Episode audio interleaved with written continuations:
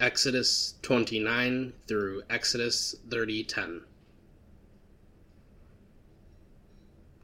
Now this is what you shall do to them to consecrate them to serve as priests to me. Take one bull and two rams without blemish, and unleavened bread, and unleavened cakes mixed with oil, and unleavened wafers spread with oil. And you shall make them of fine wheat flour and you shall put them in one basket, and present them in the basket along with the bull and the two rams. Then you shall bring Aaron and his sons to the doorway of the tent of meeting, and wash them with water. And you shall take the garments, and put on Aaron the tunic, and the robe of the ephod, and the ephod, and the breastpiece, and wrap his waist with the skilfully woven band of the ephod and you shall set the turban on his head, and put the holy crown on the turban. Then you shall take the anointing oil, and pour it on his head, and anoint him. You shall also bring his sons, and put tunics on them. And you shall wrap their waists with sashes, Aaron and his sons, and fit caps on them.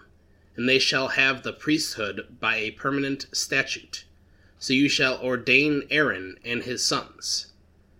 Then you shall bring the bull in front of the tent of meeting, and Aaron and his sons shall lay their hands on the head of the bull, and you shall slaughter the bull before the Lord at the doorway of the tent of meeting. Then you shall take some of the blood of the bull and put it on the horns of the altar with your finger, and you shall pour out the rest of the blood at the base of the altar and you shall take all the fat that covers the entrails, and the lobe of the liver, and the two kidneys, and the fat that is on them, and offer them up in smoke on the altar. But the flesh of the bull and its hide and its refuse you shall burn with fire outside the camp. It is a sin offering. You shall also take the one ram, and Aaron and his sons shall lay their hands on the head of the ram and you shall slaughter the ram, and take its blood, and sprinkle it around on the altar. Then you shall cut the ram into its pieces, and wash its entrails and its legs, and put them with its pieces and its head. And you shall offer up in smoke the whole ram on the altar. It is a burnt offering to the Lord. It is a soothing aroma, an offering by fire to the Lord. Then you shall take the other ram and Aaron and his sons shall lay their hands on the head of the ram. And you shall slaughter the ram, and take some of its blood, and put it on the lobe of Aaron's right ear, and on the lobes of his sons' right ears, and on the thumbs of their right hands, and on the big toes of their right feet, and sprinkle the rest of the blood around on the altar. Then you shall take some of the blood that is on the altar, and some of the anointing oil, and sprinkle it on Aaron and on his garments, and on the sons and on his sons' garments with him. So he and his garments shall be consecrated, as well as his sons and his sons' garments with him. You shall also take the fat from the ram, and the fat tail, and the fat that covers the entrails and the lobe of the liver, and the two kidneys, and the fat that is on them, and the right thigh, for it is a ram of ordination and one loaf of bread, and one cake of bread mixed with oil, and one wafer from the basket of unleavened bread, which is set before the Lord. And you shall put all of these in the hands of Aaron, and in the hands of his sons, and shall wave them as a wave offering before the Lord. Then you shall take them from their hands, and offer them up in smoke on the altar on the burnt offering for a soothing aroma before the Lord. It is an offering by fire to the Lord. Then you shall take the breast of Aaron's ram of ordination, and wave it as a wave offering before the Lord, and it shall be your portion. You shall consecrate the breast of the wave offering, and the thigh of the contribution which was waved and which was offered from the ram of ordination, from the one which was for Aaron, and from the one which was for his sons it shall be for Aaron and his sons as their portion forever from the sons of Israel. For it is a contribution, and it shall be a contribution from the sons of Israel, from the sacrifices of their peace offerings, their contribution to the Lord. The holy garments of Aaron shall be for his sons after him, so that they may be anointed and ordained in them. For seven days the one of his sons who is priest in his place shall put them on when he enters the tent of meeting to minister in the holy place. Now you shall take the ram of ordination and boil its flesh in a holy place. Then Aaron and his sons shall eat the flesh of the ram and the bread that is in the basket at the doorway of the tent of meeting. So they shall eat those things by which atonement was made at their ordination and consecration. But a layman shall not eat them, because they are holy.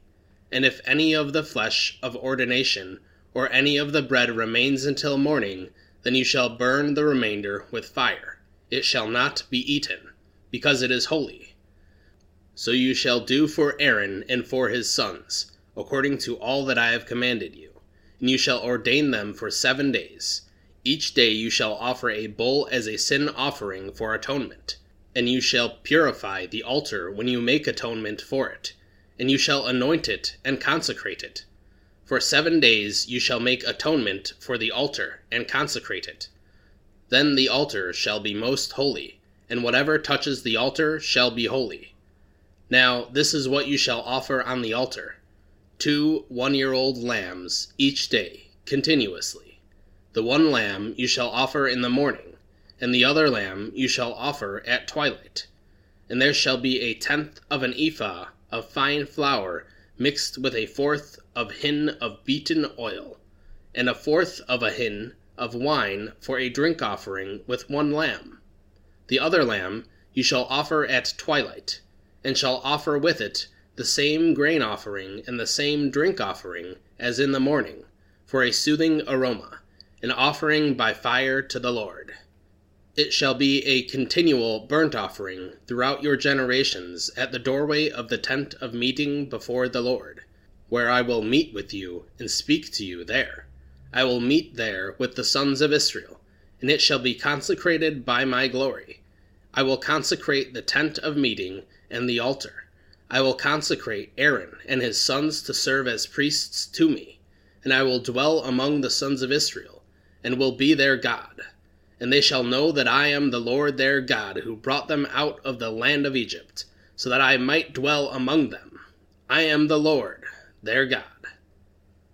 Now you shall make an altar as a place for burning incense. You shall make it of acacia wood. Its length shall be a cubit, and its width a cubit. It shall be square, and its height shall be two cubits. Its horns shall be of one piece with it you shall overlay it with pure gold, its top and its sides all around, and its horns, and you shall make a gold molding all around for it. You shall also make two gold rings for it, under its molding. You shall make them on its two sides, on opposite sides, and they shall be holders for poles with which to carry it.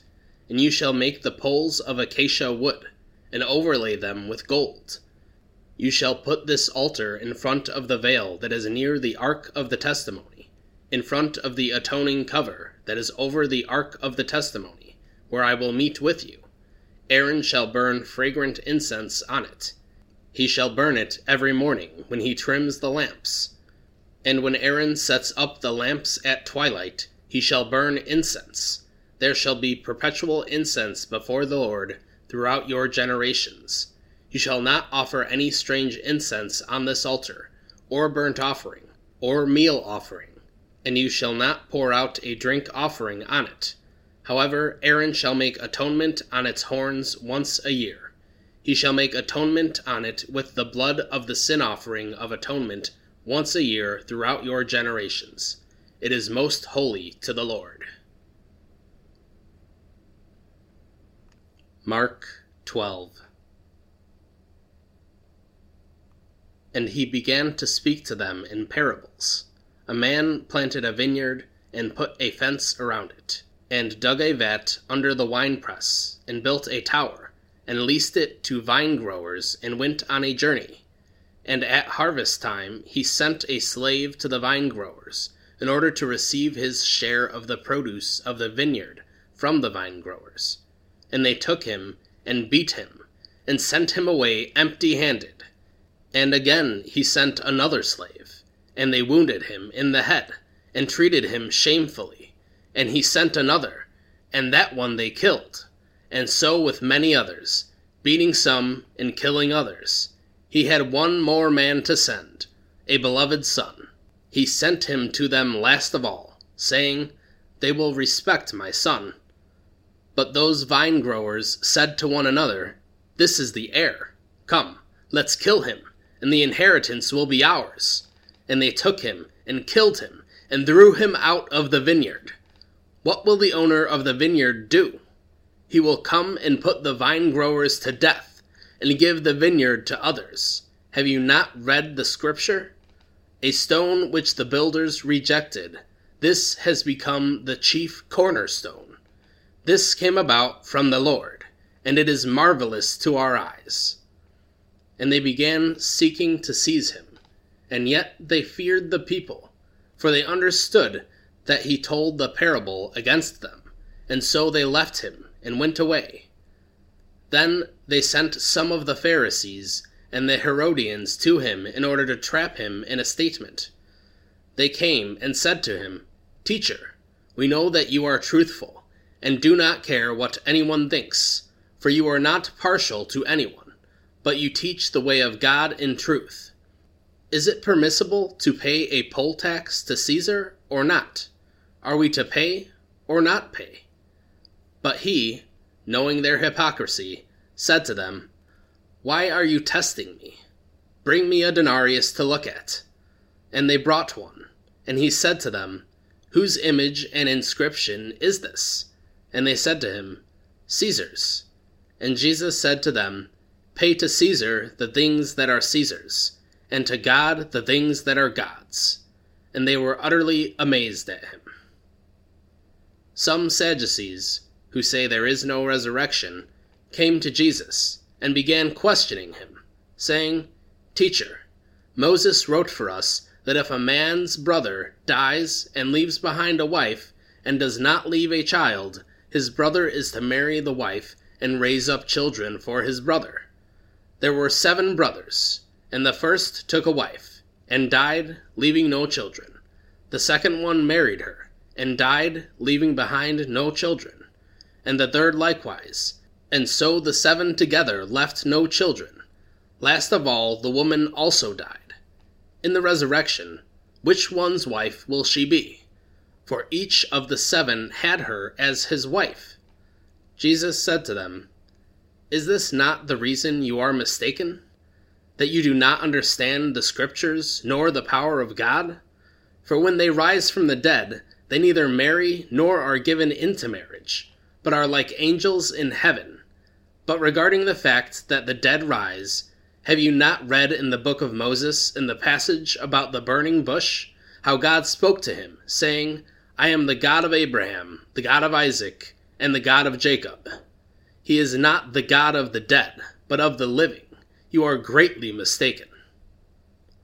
One of the scribes came up and heard them arguing, and recognizing that he had answered them well, asked him, What commandment is the foremost of all? Jesus answered, The foremost is, Hear Israel, the Lord is our God. The Lord is one. And you shall love the Lord your God with all your heart, and with all your soul, and with all your mind, and with all your strength. The second is this You shall love your neighbor as yourself. There is no other commandment greater than these. And the scribe said to him, Well said, teacher. You have truly stated that he is one, and there is no other beside him. And to love him with all your heart, and with all understanding, and with all strength, and to love one's neighbor as oneself, is much more than all the burnt offerings and sacrifices. When Jesus saw that he had answered intelligently, he said to him, You are not far from the kingdom of God. And then no one dared any longer to question him. And Jesus responded and began saying, as he taught in the temple area, how is it that the scribes say the Christ is the son of David? David himself said in the Holy Spirit, The Lord said to my Lord, Sit at my right hand, until I put your enemies under your feet. David himself calls him Lord. So, in what sense is he his son? And the large crowd enjoyed listening to him. And in his teaching, he was saying, Beware of the scribes who like to walk around in long robes, and like personal greetings in the marketplaces, and seats of honor in the synagogues, and places of honor at banquets, who devour widows' houses, and for appearance's sake offer long prayers. These will receive all the more condemnation. And Jesus sat down opposite the treasury, and began watching how the people were putting money into the treasury and many rich people were putting in large amounts. And a poor widow came and put in two lepta coins, which amount to a quadrans. Calling his disciples to him, he said to them, Truly I say to you, this poor widow put in more than all the contributors to the treasury. For they all put in out of their surplus, but she, out of her poverty, put in all she owned, all she had to live on. Romans 5 Therefore, having been justified by faith, we have peace with God through our Lord Jesus Christ, through whom we have also obtained our introduction by faith into this grace in which we stand, and we celebrate in hope of the glory of God. And not only this, but we also celebrate in our tribulations knowing that tribulation brings about perseverance, and perseverance, proven character, and proven character, hope. And hope does not disappoint, because the love of God has been poured out within our hearts through the Holy Spirit who was given to us. For while we were still helpless, at the right time Christ died for the ungodly. For one will hardly die for a righteous person though perhaps for the good person someone would even dare to die. But God demonstrates his own love towards us in that while we were still sinners, Christ died for us. Much more then, having now been justified by his blood, we shall be saved from the wrath of God through him. For if while we were still enemies, we were reconciled to God through the death of his Son, much more, having been reconciled, we shall be saved by his life. Not only this, but we also celebrate in God through our Lord Jesus Christ, through whom we have now received the reconciliation. Therefore, just as through one man sin entered into the world, and death through sin, and so death spread to all mankind, because all sinned.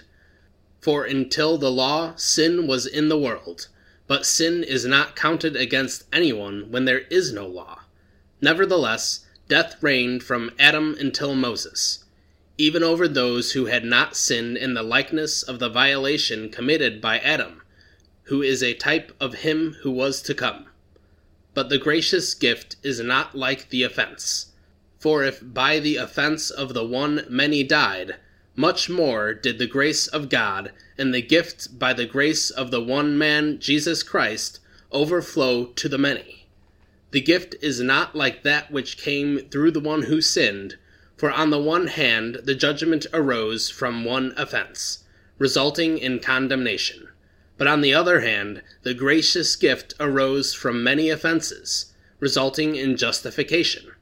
For if by the offense of the one death reigned through the one, much more will those who receive the abundance of grace and the gift of righteousness reign in life through the one, Jesus Christ. So then, as through one offense the result was condemnation to all mankind, so also, through one act of righteousness, the result was justification of life to all mankind.